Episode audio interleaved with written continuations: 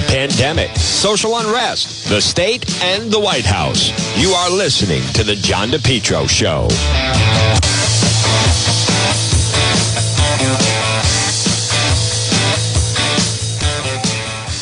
And good afternoon, folks. You're listening to the John DePetro Show on AM 1380 and 99.9 FM. Right now, it's 106. And this portion of our program on this, it's Monday. It is December 20th, is brought to you by The Lodge Pub and Eatery. Folks, they're open. Stop it and see them. 40 Breakneck Hill Road in Lincoln. They also have the big new deck. The Lodge Pub and Eatery can accommodate up to 100 people. They have the, the bar, the restaurant area. It's fantastic. Stop in and see them. Get together with friends at the Lodge Pub and Eatery, 40 Breakneck Hill Road in Lincoln. So right now it's 107. Folks, as always, again, I'd like to encourage you to visit the website, depetro.com. And don't forget, depetro.com, which is brought by our friend Pat Elston, Coldwell Banker Realty, based in Cumberland, 20 years experience, licensed in Rhode Island and Massachusetts. There's a link. If you're thinking or of uh, buying or selling, contact Pat Elston, 20 years experience, licensed Rhode Island and Massachusetts, 401 474 5253. So, folks, just looking at some of the local headlines on this uh, Monday afternoon. First of all, Rhode Island boosts availability of the COVID testing for the holidays. It's about time. This should have been done a while ago. Uh, new mask policy takes effect in Rhode Island, but not Massachusetts. I'll also say this you know how much money is floating around right now? This stuff of the 195 Washington Bridge construction, how, uh, what is this? I'm telling you know, I swear they're almost doing it just because they have the money to do it. Um, it's not even a matter that needs it. How many times are they going to do that? How many times are is is this going to be that they have to keep working on that? Now, again, I am not affected by that, but you, you want to start that and you're doing that the week of Christmas is when you're doing that. Why can't that be a January project? You're doing that now the first week of Christmas are people as trying to be out and about and do Christmas shopping. Wow. Rhode Island expands rapid testing, Keep keeps Sockanosset vaccination site open. It's about time. How about Channel 10? Temporary mask mandate takes effect in Rhode Island. If Governor McKee signs in 30 days that he's going to do another 30 days, are they going to run a story saying, oh, maybe it wasn't? Maybe it wasn't. Uh, maybe it wasn't uh, temporary. Are they going to do that? Now, the situation nationwide is clearly uh, if, if this were such an emergency, why is President Biden waiting till tomorrow to address the nation? I'm looking at some of the headlines. Europe is a mess. Um, how about Sarah Palin? Vax over my dead body. I don't get the people that feel that strongly about it unless she's planning to run. Maybe she's going to run again. And that's one of the things that she wants to um, kind of put out there already. Dr. Fauci says masks on planes forever. You know, again, one step at a time. Before we start getting into forever, why, why don't we just handle this um, one day at a time? Uh, clo- closer to home I, I want to once again speak to the business community. You you can't get blown out about this. Um, you know the media is doing everything they can to gin this thing up. Look at this the head the front page of the Providence Journal. Another grim milestone. Three thousand Rhode Islanders claimed by COVID. You know they they don't even mention the fact that um, the as as was like came out, if if someone has a gunshot wound, of which you have people in Providence, and they end up in the hospital and they die because of the COVID, the gunshot wound, they do a COVID test on them, and if they die, if they are positive with COVID, they put down that that is the cause of death. So, you know, is it is it really three thousand people, or is it more? That's just how many that they have. Um, that they have put down. Now, this is big. The mayor of Boston, Mayor Wu, has announced new vaccine requirements for some indoor businesses and city workers. Now, this is new today. And as an attempt to curb the spread, slow the spread, Boston Mayor Michelle Wu announced new vaccine requirements for some indoor spaces in the city, as well as a new vaccine mandate by 18,000 strong workforce. You know what's interesting is they're being told they have to get it. Governor McKee is promising 18,000, 17,000 state workers that they're going to get 3,000 even if they don't get the vaccine. Beginning January 15th, patrons of affected business, including indoor dining, fitness, and entertainment, will be required to show proof of vaccination. But that's January 15th. Additionally, the city is requiring vaccination of all city employees and limiting an option to be regularly tested. Um, starting March 1st, kids ages 5 to 11 will have to show proof of at least one dose. You know, I, I don't know where we're going to be then. I think it's it's a little bit they're going too far in thinking that we're going to even be in that situation. We don't know where we're going to be um, in that situation at that time. So I think it's I think it's a little premature to start announcing uh, where pe- people are going to be. Right now, you are people are concerned about Christmas, about New Year's, about the holiday, and whether or not they have to put on a mask to go um, into a store. I am hearing that, you know, you're going to see overseas, I think, after that, they may start to limit um, church services and say that uh, church will just be that, you know, you'll watch it virtual or remote, whatever we're calling it. But you don't go there, you just watch it. So, all right, let's bring on our guest. We do have a guest who's um, been very outspoken, Dr. Andrew Bostom, and he has been very outspoken about the Governor McKee mask mandate. Now, he has been adamant, and I, what I want to hear from him is is very simple, and that is what he thinks about the um, about the uh, the mask mandate and what he thinks the latest now let me just see. Uh, joining to discuss four pillars of the new COVID plan mask mandate, boosters, vaccine, and uh, the violators. All right. Well, that is all true. Let's see if we can uh, get him on the line, folks. Dr. Andrew Bostom, who is an expert. I'm. Uh, there he is, folks, joining us on the line right now. Now, he is an expert. It is Dr. Andrew Bostom. Doctor, it's John DePetro. Thank you for joining us on the show today. Thanks for having me on, John. All right, Doctor, let's start. First of all, I'm going to designate you based on your medical background. I consider you an expert. You have testified in court as an expert. So I want the listeners to know I regard you as an expert. Let's start off with what is your reaction and your thoughts on that starting today, Governor McKee has instituted this mask mandate for Rhode Island businesses, specifically restaurants and stores. It is different it's an outlier than Massachusetts. I noticed the mayor of Boston is not putting her in place until January 15th. But let's just start off with Governor McKee and the mask mandate. Dr. Andrew Bostom, what are your thoughts on that? Yeah, I, I think it's very misguided. Uh, the fundamental reason, John, is that you know we're not operating in a vacuum uh, anymore. Uh, actually, we weren't operating in a vacuum, frankly, before uh, SARS-CoV-2, COVID-19 emerged. Um, we know since the 1918 uh, flu pandemic um, that that widespread community masking um, is a failed policy. It failed then. It was abandoned for hundred years. Uh, it was accepted to have failed uh, before SARS-CoV-2 emerged. As a matter of fact for pandemic planning. There were a whole series of randomized controlled trials, just focusing obviously before COVID on influenza um, between 2008 and 20 and 2016. Um, there were uh, uh, about 11 studies that were completed in that time period. And, and, and John, you have to understand, these are randomized controlled trials. These are not very biased, confounded observational studies where before and after the fact uh, data can be uh, reorganized, uh, statistical analyses can be con- performed that attempt to make sense of it.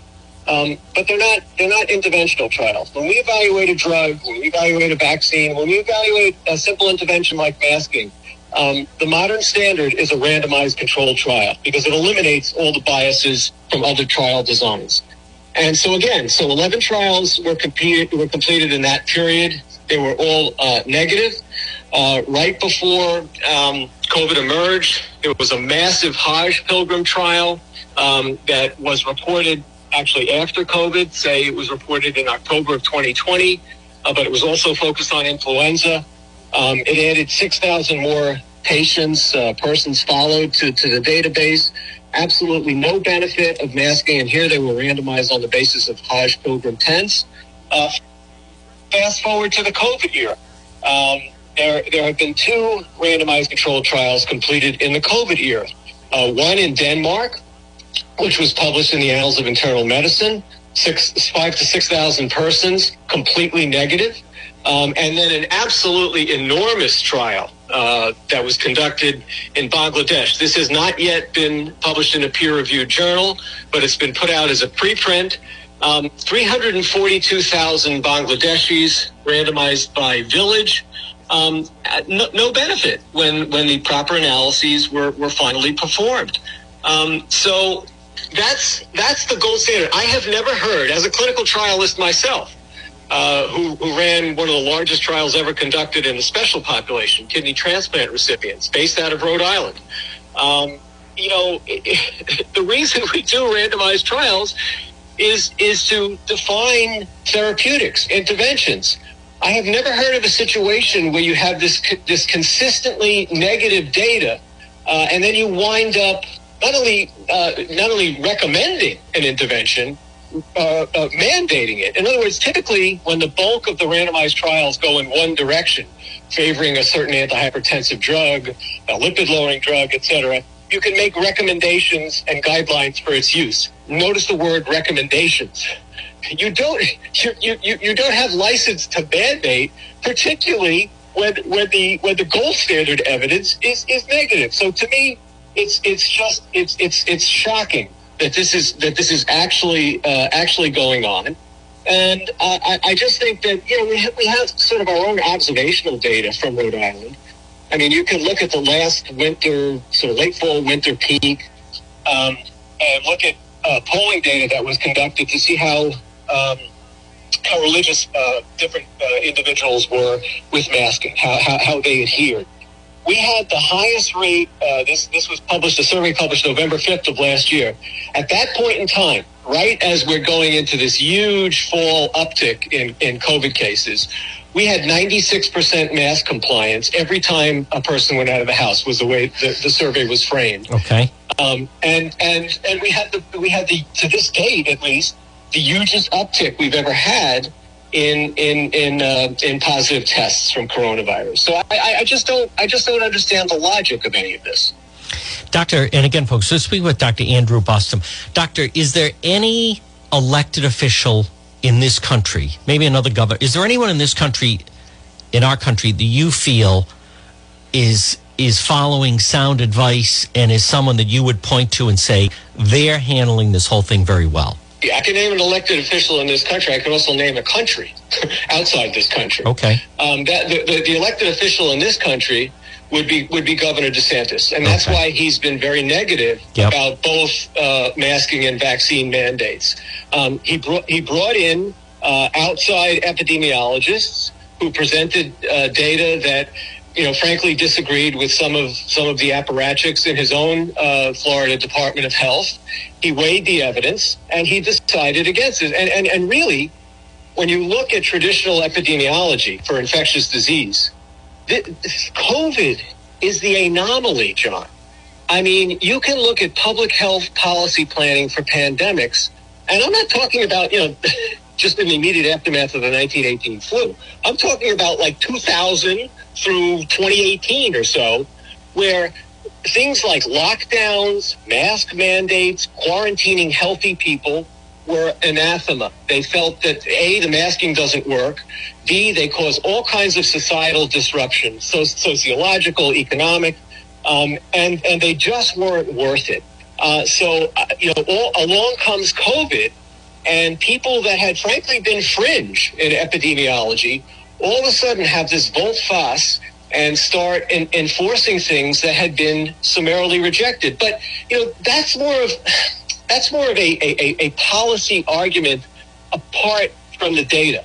Um, my background is in clinical trials and epidemiology. Um, I've only been studying, you know, infectious disease epidemiology for the last two years. Most of my career has been in cardiovascular disease and chronic kidney disease epidemiology. Yep. I'm just saying that it is shocking to me to see the rejection of randomized controlled trial evidence as uniformly negative as this and going beyond recommendations to mandates of the failed intervention. I have never heard of this. I think it's unprecedented. Doctor, let me ask you this. Let's just say you're in the room with Dr. Scott and Governor McKee, and he, they're going around the table, and he looks at you and says, What, what, what do you think? These people on the left are telling me I should introduce a mask mandate, and if you go into a store, you have to show your vaccine.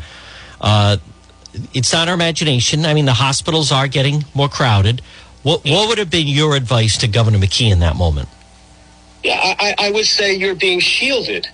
You're being shielded from uh, evidence that shows that the, these these are not the kinds of interventions that are going to make any difference whatsoever. In other words, you're being shielded from the randomized controlled trial data on masking that are out there that are that, that you that you never get to hear. Um, I, I, saw this uh, cheek to jowl with the Department of Health uh, during the the the, the um, the, the, the trial um, uh, in in uh, on masking, uh, Rich Rich Southwell yes. versus McKee. Yep. Um, I, I, saw how they how they cherry pick uh, the evidence. Uh, I saw Dr. McDonald testify um, that uh, you know be, being forced to admit he had absolutely no personal experience whatsoever with randomized controlled trials. He was forced to say that under oath. Um, the literature that he would cite is all observational studies, some of them very, very poorly designed, and virtually all, John, published in Morbidity and Mortality Weekly Reports, which is a non-peer reviewed house organ of the CDC. In other words, you, we showed in court you you can't publish something in in morbidity and mortality weekly reports which does not already comport with CDC guidelines. So if the CDC has already decided that they're going to favor mask mandates, they're not going to publish any study that shows that masking may not work, let alone a randomized trial that shows that it won't work. Um, so it's it's it's a it's a self fulfilling prophecy. It's a closed circle.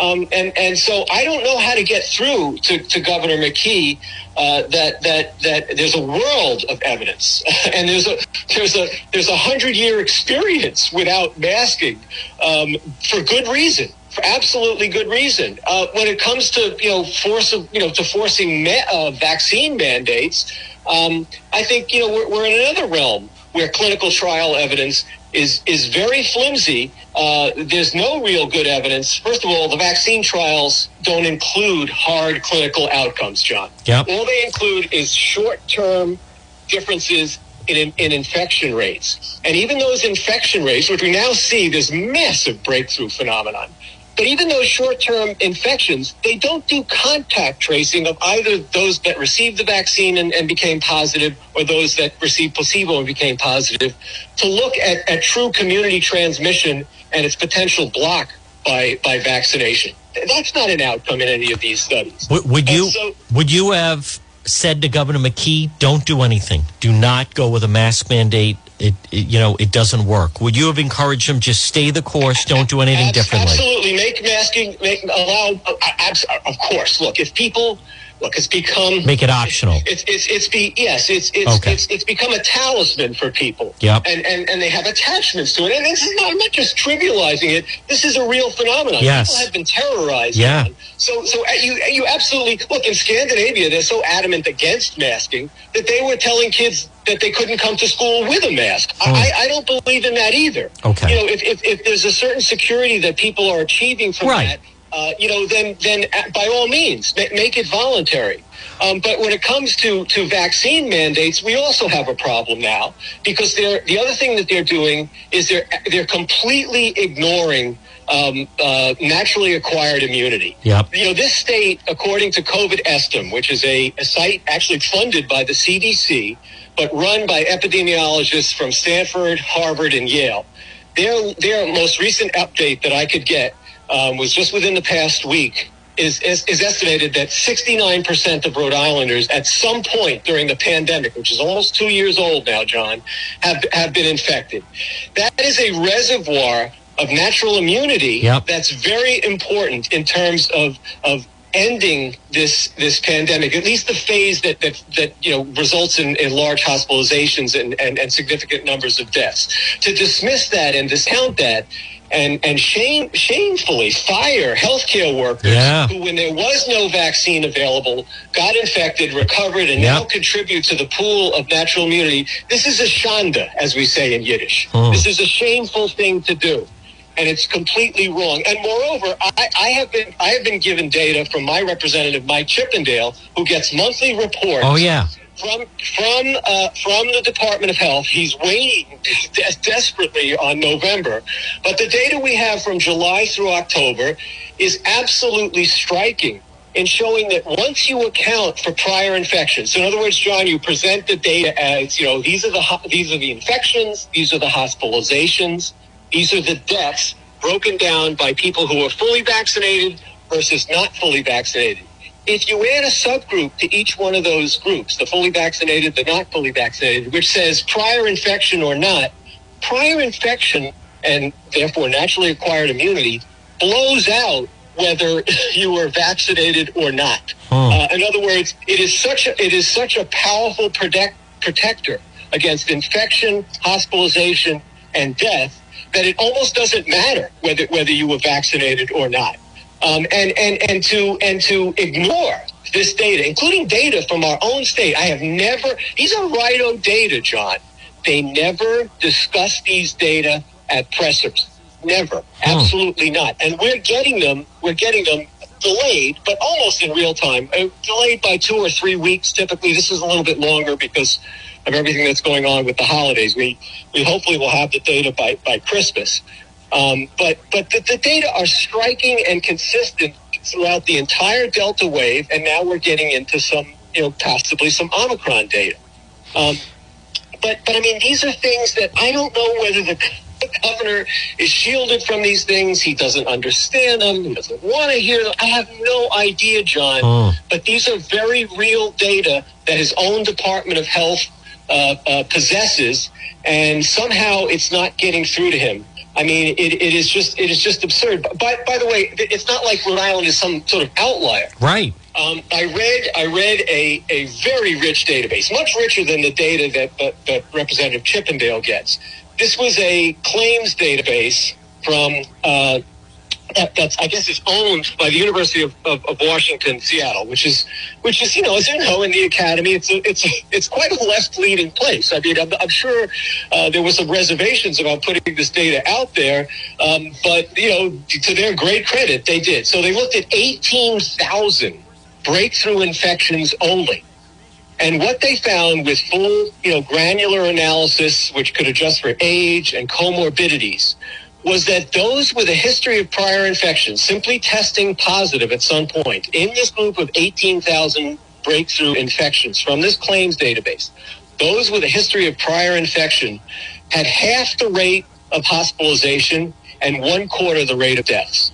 So, in, in, a, in a fully vaccinated population where you're simply studying the breakthrough infections, Yep. once again, a profound positive effect, protective effect of prior infection. Hmm. Folks, we're speaking with Dr. Andrew Bostom. Now, doctor, let's go through some just current what's you know happening and even going on in the last 24 hours. Senator Elizabeth Warren, uh, she claims that she's vaccinated. She even got the booster. She tested positive for COVID, but she said she has mild tym- symptoms. What are we to make of that? Is that do you hear that and say, "See, the vax is is working exactly as it should," or should it be that? Maybe it's not working and the virus just is not as um, you know is as difficult as maybe they they thought it would be Uh, oh, a couple of things. First of all, I, I, I'm not to not to invade anything about uh, uh, Elizabeth Warren's privacy, but is she she's got to be close to seventy or so at yes this point, John. yes Uh, uh, okay, so so um, first of all, I would say, and, and and she seems to be doing fine, right? I mean, she's she tested positive, but there's no, she's not she's not being rushed to the hospital, no the she, emergency room. she, again we're, Okay, we're, so we're going to take her word at it she says that she's just mild symptoms So okay, okay. okay. Well, well I, I, absolutely, that's a very that's a very positive thing. Now, is it is it because she was still conferred uh, some immunity from from the from being vaccinated um, that that that protected her from from from a serious you know uh, mor- morbidity. That that that's possible, uh, particularly if she was boosted recently. Um, on the other hand, it it cuts out the heart of these immoral vaccine mandates, which were designed uh, ostensibly to prevent uh, transmission and infection. I, I mean, you, you, it, in other words, it puts it into the realm of personal choice. Uh, if, if, if she decided to get vaccinated and boosted on her own for her own protection, yep. of course, she, of course, she's entitled to that. Sure. And, and knowing, knowing her age, even her age alone, perhaps, but but certainly her age and comorbidity, it, it, it could be a wise decision for her. Um, but but that's the whole point, John she's she's still she's still got infected. She's still capable of transmitting. What does that have to do with mandating it for the society at large, including the vast pool of the American population, particularly and most tragically of all, young healthy children um, who, who, are at no risk for serious comorbidity right. from, from from COVID. Right. I mean, how dare uh, we we be? It's one thing, in other words, to vaccinate high risk populations where despite you know and, and this and, and by the way you know it's it's the other thing that's never discussed john is that particularly if we compare covid vaccination to influenza vaccination the covid vaccination has an unusually high uh, morbidity profile yep. you know we use the same uh, vaccine adverse event reporting system for all vaccines and if you look at 20 years worth of data on influenza vaccines and compare that to the recent, you know, just over a year experience now with with COVID vaccines, there's a striking discordance. There is so much more morbidity, mortality um, associated with with COVID vaccination um, eh, you know, in this same passive recording system relative to flu vaccination, it's it's it's almost unbelievable. Uh, you you can't compare the two. Um, you're talking about rates that are ten to hundred times, you know, per person vaccinated. Um, so um, this is not it now. Now, am I saying that the risks outweigh the benefits for, for very high risk populations? No but but they but they, but that certainly can become an issue for very low risk populations. Right. Which again, which is not something that we see with flu vaccination, hmm. which also has very frankly very very limited efficacy when you look at the long term data on flu vaccination. But at least over the years, it appears to be a very reasonably safe uh, vaccine, and there may be niche populations that that, that actually benefit from flu vac- vaccines. Although you know the data are very murky on that, John. Hmm. And, and, and it gets to the larger point. You know what's what's not been demanded uh, of, of of of the of the vaccine manufacturers are the types of trials, at least in the modern era, yep. that were done, for example, for polio vaccination. Hmm you know, the polio vaccine trials, and, and, and I've seen, you know, I've seen the director, the dean of public health at this at the um, at, at, at, Brown, Dr. Jha, yep. frankly, have the temerity to compare the polio vac- vaccine uh, trials and the pol- and the polio vaccination to to COVID vaccination in children. It's apples and oranges. The, the polio vaccine trials, uh, the huge one that was run in 1954 um, enrolled almost 2 million children. The, the, the, largest trial that we have for 5 to 11 year olds in, in, uh, for, for, for the COVID vaccines with the Pfizer mRNA vaccine was about 2,300. I, mean, you know, you, you, really can't compare the two. Um, the, the, uh, the, the, the number of outcomes, uh, and these are serious polio outcomes. It's a much more serious childhood illness than, than, uh, than coronavirus.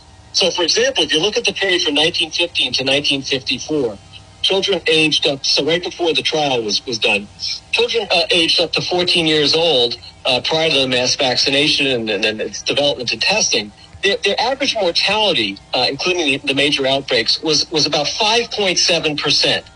I actually went back to uh, Rhode Island uh, reports from the Newport Daily News. I've, I've subscribed to something called newspapers.com. And and in 1953 alone, only through the end of October, so not in, not including you know uh, November and December, there were 289 clinical pediatric polio cases. So sick, sick children with 15 deaths, a 5.2% fatality rate. We haven't had a single COVID death in this in this state in the entire almost two years now of the pandemic. I, I, mean, you you can't be making these these comparisons. So so getting back to the to the field trial, um, so you have a, you have trials that are that are almost two million uh, strong kids, um, and they had 516 cases of, of paralytic polio in, in, in the in the in the 1954 uh, trial. In the in the in the vaccine trial of 2,300 or so that, that gave rise to the emergency use authorization for the for the COVID 19 uh, vaccine for children, despite the fact that 20 percent of them had comorbidities, you're literally talking about. Uh, uh three cases of of uh, of mild COVID in the vaccinated group versus 16 cases of, of sniffles, essentially, in the placebo group. Um, and no cases of COVID, frankly, were observed in either the vaccine group or the placebo group who had evidence of prior SARS-CoV-2 infection. But, but again, so if you look at it in summary, you're looking at a crippling, lethal childhood disease which assessed about 650 times the number of children that were evaluated in the, in the Pfizer COVID 19 vaccine trial. That this is the polio trial. It prevented 374 cases of paralytic polio. The COVID 19 uh, Pfizer trial prevented 13 cases equivalent to self limited colds. Oh. And, and, and yet, the director of the dean of the School of Public Health uh, Ashish Jha in a Washington Post op-ed yep. uh, right after the emergency use authorization came out said the following if today's misinformation politicization and anti-vaccine sentiment existed in the united states in the 1950s would the polio vaccine have received the same level of uptake in other words he's criticizing medical professionals parents etc for being anti-vaxxers um, and and and uh, he he in turn is comparing polio to COVID, polio vaccination to COVID vaccination, um, and and he's he seems to be divorced from the reality of the facts, which I just quickly reviewed for you. This is the type of discourse that we have in the public sphere. This is this is why I'm constantly and, and frankly rather viciously and, and, and stupidly attacked for having a conversation like I'm having with you.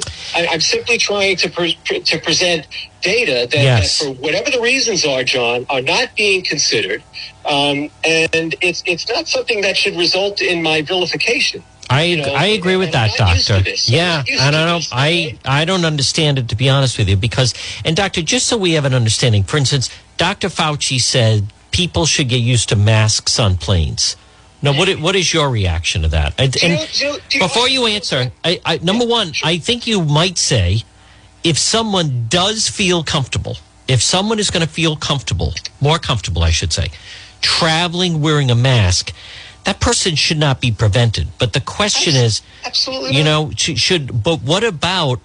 I mean, just basic. If there's someone sitting behind you and they're coughing, and there's no mask doesn't the mask at least reduce the chance of those germs reaching you or the person next to them, or does it does it not matter? To Just, be crude about it, go ahead. But it would it would release it would yes obviously or, or putting a hand over their mouth yes would, would, would might prevent you know the, the projectile sputum right. hitting you or something. Right. But the truth is that the aerosols, the micro aerosols that actually transmit the virus, whether it's whether it's influenza virus, and it's the same particle size for influenza as it is for COVID. It it, it, it makes no difference. Hmm. What will make a difference, and this is what the airline executives finally had had the had had the cojones to say, is the masks themselves are meaningless. We're doing the best we can with filtration systems, yep. making them more virucidal, just circulating fresher air. That will make a difference and they feel that, that they've improved their standards for that, and that makes perfect sense to me. Hmm. But by all means, if someone,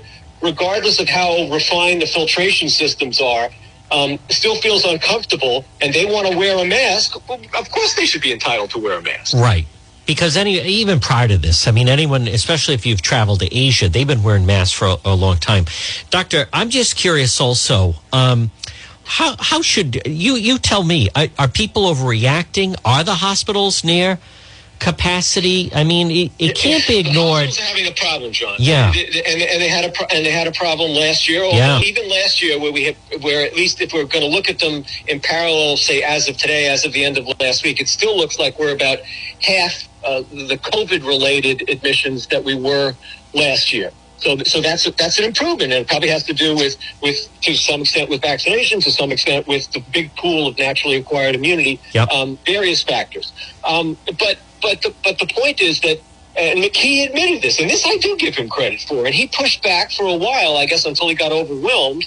That, that the real problem is staffing. Yes. And and and that. And, but but part of the reason is is, is it's a, it's his own fault because Yeah. he capitulated He did. to the idea that that all these courageous healthcare workers, Yep. including my wife, frankly, who's still a very active clinician, you know, were forced to get vaccinated despite the fact that they many of them were infected Hmm. and, and, and, and, and it caused some of them to just you know pack up and leave or Right. get fired when they didn't want to. That's they right. Want to want to uh, leave, and and this is this is this is a this is a terrible shame, and and they should be rehired. Yeah. Uh, and someone and someone like very noble oral surgeon Steve Skoly, Yes. who does all kinds of who does all kinds of pro bono cases, all kinds of work. I have I have a, I have a good friend who's who's who works at the at the ACI. He's loved. He's loved down there by, Yep. by staff, I know the doctor. by- by Yes. inmates um, because because he he does all kinds of uh, pro bono work there, um, and and this poor man to, to to to basically lose his license Yeah. because he didn't want to get vaccinated. I I actually saw his titers, his antibody titers. They were sky high.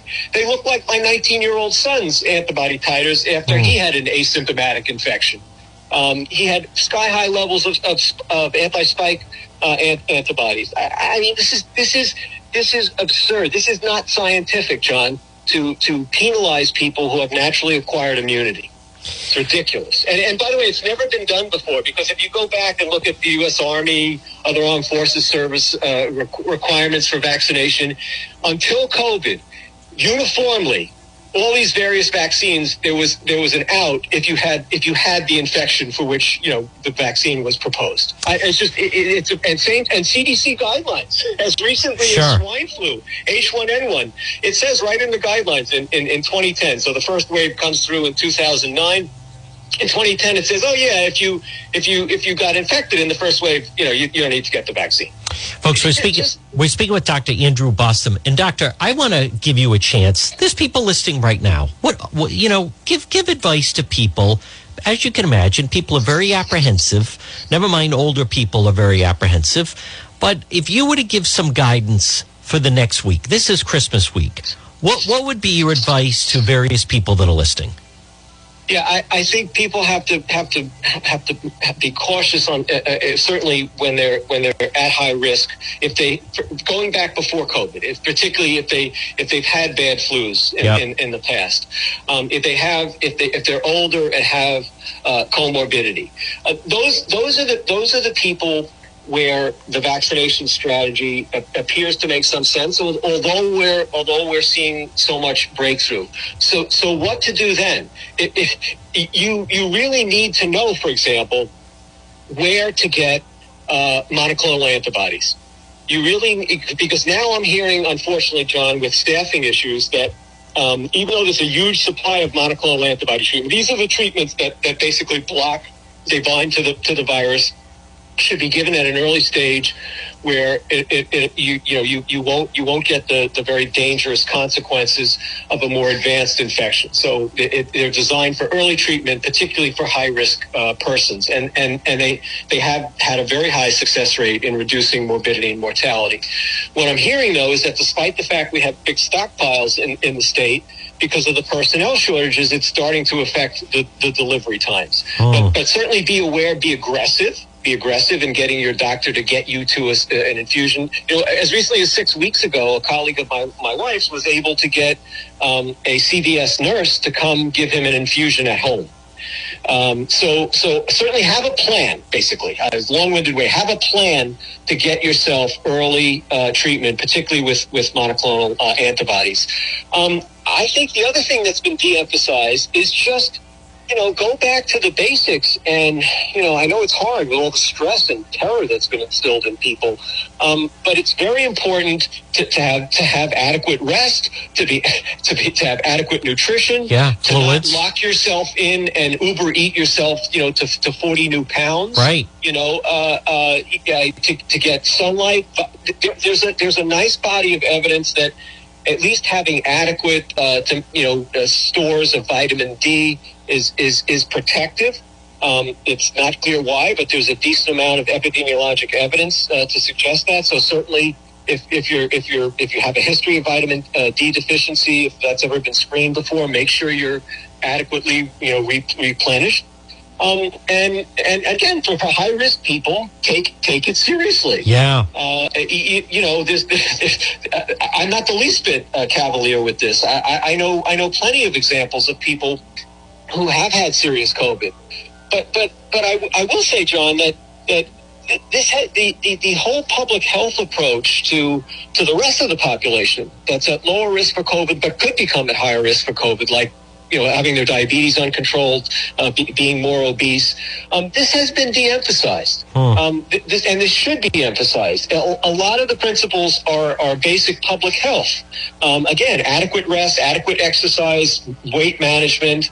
Um, these kinds of things actually do have an effect. We're learning now. You Sure. know, one of the biggest risk factors for COVID turns out to be uh, obesity. Now, Yeah. typically more morbid obesity because it, it, it does look like it, there's some laboratory evidence that the adipose tissue, the fat tissue, can can be infected. 'Cause it it's been a conundrum. Why, why is that? Why is that?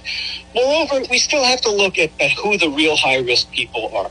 Um, only 0.9 percent of of the of the mortality from COVID has been in people who have no obvious identifiable comorbidity. In other words, 99.1% have clear identified comorbidity. As a matter of fact, about two thirds of the deaths from COVID have occurred in, in, in people that have greater than or equal to six comorbidities. So we certainly can separate the very high risk from from the low uh, risk persons. Just just knowing, and people know who they are. People know if they have a lot of comorbidity, if, if they're on multiple medications, if they're if they've got various specialists that they're seeing. Those are the higher risk people. People. Mm. Those people do need to be watched carefully. Yep. Um, and again, I, I, because the trials are done the way they're done, uh, I'm a little, I'm a little dubious. But I mean, certainly those are the people that you could argue um, would benefit and have benefited perhaps from from vaccination. Um, but that's a far cry from mass vaccination of healthy five to eleven year olds. I, I- mean, you know, we, we have to strike much more of a balance. Doctor, before I let you go, and again, folks, I'm really enjoying this speaking with Dr. Andrew Bostom, uh, who is, uh, Doctor, you're, you're a splendid guest. I, I am really appalled the way you've been attacked, but we're going to stay away from that. But what would be your advice right now? There's a business owner, because I've talked to them over the weekend, and they say, if someone's walking into my business, restaurant, whatever, I don't feel comfortable asking them to show me their vaccination card. I mean, Gosh, that's a real hard one. John. is. I mean, I mean, that's look, unfair. It- I, I, I'm so glad they're saying that to you. I'll, I'll Yeah. confess fully. I'm so glad they're saying that. I hope it's the vast majority of, of business owners. Um, I, I, you know, what, what am I supposed to say? That they, they, they should be discreet about their non-compliance. Yes, I agree. Why? Yeah. Because I want them to protect themselves. Right. But more importantly, John, we shouldn't be subjected to these ridiculous uh, anti-scientific regulations to begin with. So Right. it is it's sort of a passive aggressive form of, of protest, but but they shouldn't put themselves at, at risk No. uh, for having their, their businesses shut down. Yeah. I don't know. They know their customers. They'll have to reach some some modus vivendi. I I, I, I just you know, but but you begin to worry. I mean, we're going to become like East Germany. Right. We're going to have RIDOH people, you know, sneaking in and and seeing, oh, they didn't check the vaccine status of this one. They they allowed this person to wear the mask below their nose. I mean, is this what I- we're coming to? I'll tell you what I tell them, which is listen, they're short staffed. They just don't have the staff to go in and do that. I mean, everyone's going to make their own decisions. But Right. I, I, if I'm a business owner, and I agree with you, but at the same time, I wouldn't give them an opportunity to make me an example out of because that's what they did with Dr. Skoly. He raised his hand, said, I have a problem with this, and then they just made an example out of him. So, Doctor, before I let you go, is there a website uh, that people could read more of your thoughts and um, sure, sure. Two, two places. I'm I'm uh, much to my wife's chagrin. I'm very active active on uh, Twitter. Good uh, at at Andrew Bostom Uh, that is my Twitter handle. Yep. And then I do I do have a website. Um, it's just uh, www.andrewbostom.org.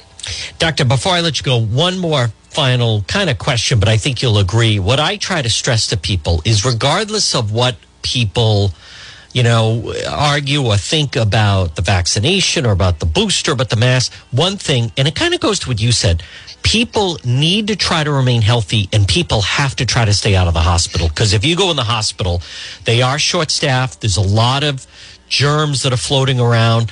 All bets are off uh, yeah, once you went to the hospital. To emphasize high yes. risk people, and they know yes. you know they have a lot of comorbidity, or or they're older and, and a little and frail, or even even if they're not, they don't have anything obviously uh, you know chronic obvious chronic condition. Look, you know, John. One last thing from my end. I mean, we're still running at a, at close to sixty percent of the deaths uh, attributed to COVID in Rhode Island um, are occurring in, in, in, people who are 80 plus years old. That's right. actually slightly above the life expectancy wow. in the state. And, and close to 60% have occurred in in nursing homes and and elder assisted living facilities. So um, now, if you're if you're 80 plus years old living on your own, uh, you'll be you know not not in not in not in institutional care, um, and and you're free of comorbidity. You, you may you may still be at, at, somewhat increased risk, you know, just on the basis of age. Mm. So that's the kind of person that should on their own volition, preferably, or, or with the help of whoever, physician um, probably would be best.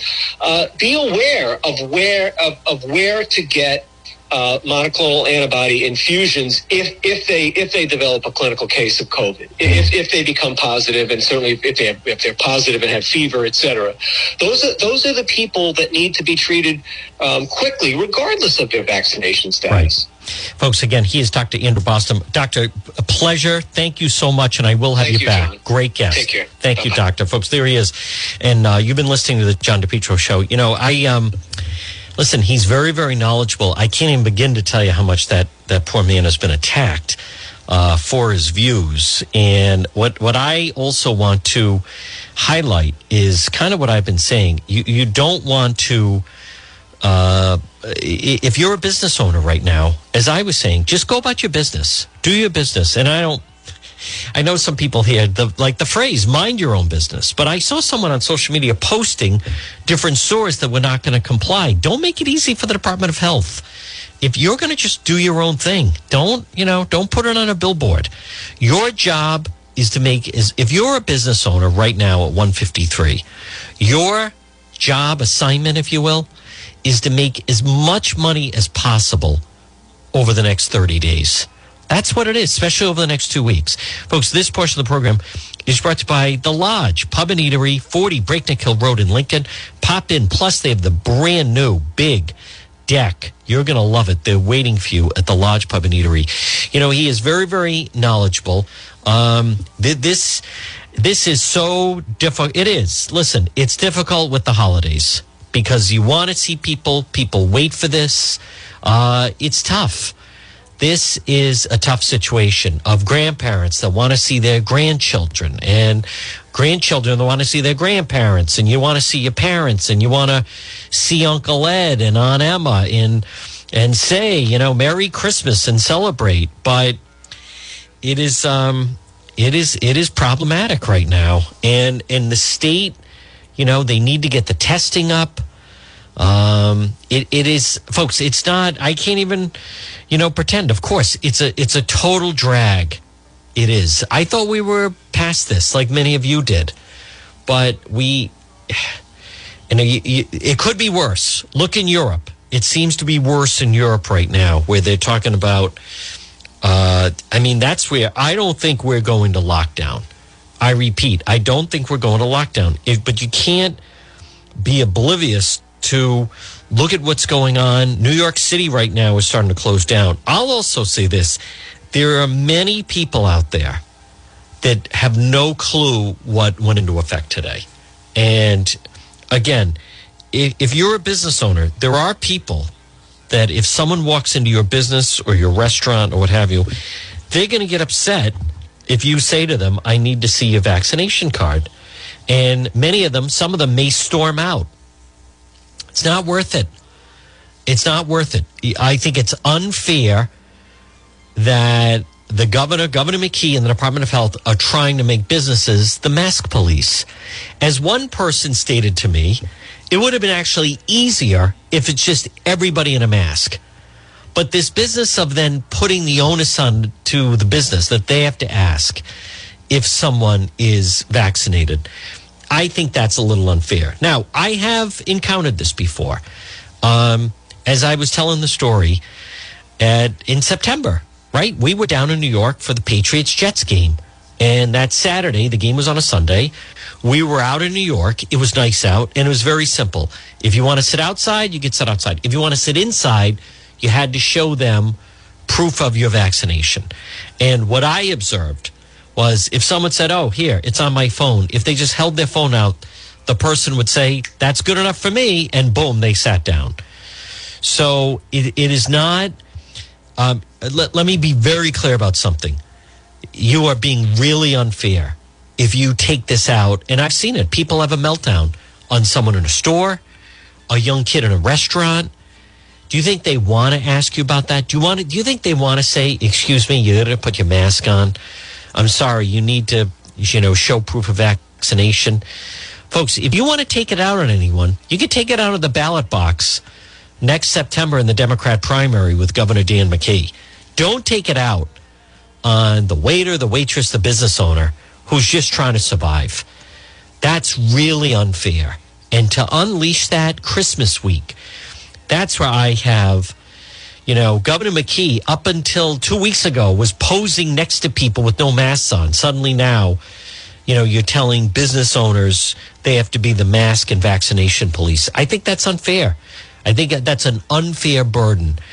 But that's also part of the problem. He shouldn't have kept that Dr. Nicole Alexander Scott. I think the uh, it's it's time for a new voice. I think that her usefulness has played out, and I think Governor McKee made a mistake by not. Listen, she did a fine. She served the state. How much longer do you have to do it? Give us somebody else a chance, folks. This portion of the program is brought to you by JKL Engineering. Call JKL today at 401 351 7600. Licensed in Rhode Island and Massachusetts. It's JKL Engineering. Call them 401 351 7600. They can reduce your oil bill by as much as 90%. They do it right. They do it right the first time. JKL 401 351 7600. So, folks, again, the message is the same. Now, right now, it's uh, just about 159. It's the John DePetro show. Coming up, you're going to hear the 2 o'clock news, and then it'll be the John Dion program. We're back tomorrow on the radio at 11. If there's breaking news, we do Facebook Live. But I want to. um again encourage you folks we can't let's not get into don't lose your temper don't start screaming uh, if you want to do that, then you can take it out of the ballot box next September. I, I think it's unfair to have business owners, especially in the northern part of the state that border Massachusetts, where then there's two different policies. I think that makes us an outlier. I think it's unfair. But that's what Governor McKee decided to do. How much they're going to enforce it, I don't know. So visit the website if you want to reach me. Uh, if you would like to reach me, then go to the website, depetro.com. Listen, it's a sunny Monday. The weather this week is going to be somewhat mild. So get out and enjoy it. Stay tuned for the 2 o'clock news and then the John Dion. WNRI Woonsocket. WNRI.